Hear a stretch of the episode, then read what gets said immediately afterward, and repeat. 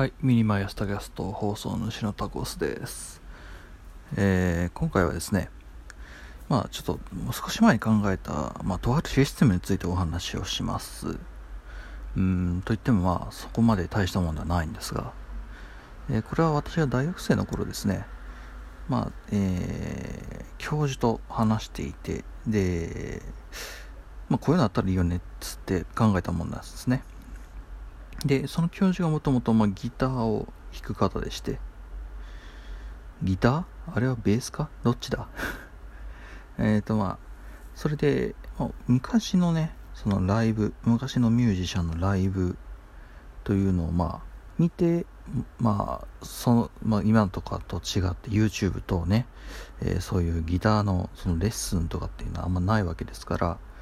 そういうまあギターとかを学ぶ時には昔の、まあ、ミュージシャンのライブを見てでその手元をめちゃくちゃ見て、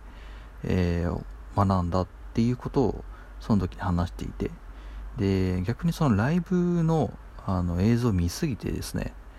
まあ大体そのミュージシャンの顔を見れば大体どこの部分を弾いてるのか分かるっていう。逆に音楽というかそのサイレントで聴いたとしてもサイレントでそのライブを見たとしても大体どの部分をやってるのか分かるよねっていう話をしていて。で僕はその時ちょっとじゃあそれってもう別段楽器いらなくねと。顔さえあればよくねっていう話をしてしまったんですね。うん。でなるほどってね教授は言ったんですけど。そうその時にできたのがあの人間の顔の表顔というか表情というか顔の動きから音楽を作るというシステムっていうのはできないんだろうかという話があったんですね。そう。もともとその、まあ、顔を見たら音楽どこの部分のか分かるんだったら逆ができるんじゃないかっていうのでちょっと考えたものなんですけれど。うんなかなかねそう、これね、卒検に一回一個してみてもいいかなと思ってその当時考えたんだけど、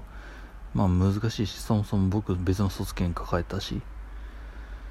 いやー、そもそも、だおそらくその感情を読み取るとかそういう話ではないので、なんだろうな、顔のその筋肉の動きだけを読んで、で、そこから逆算して、この場合、こういう顔をしてるときはこの音源を流しますぐらいだったから、多少のその画像解析がの表情の解析ができればなんとかなるんじゃないかというふうに考えたのが、えーありますと、うん、ただ問題はですねそのじゃあ顔顔で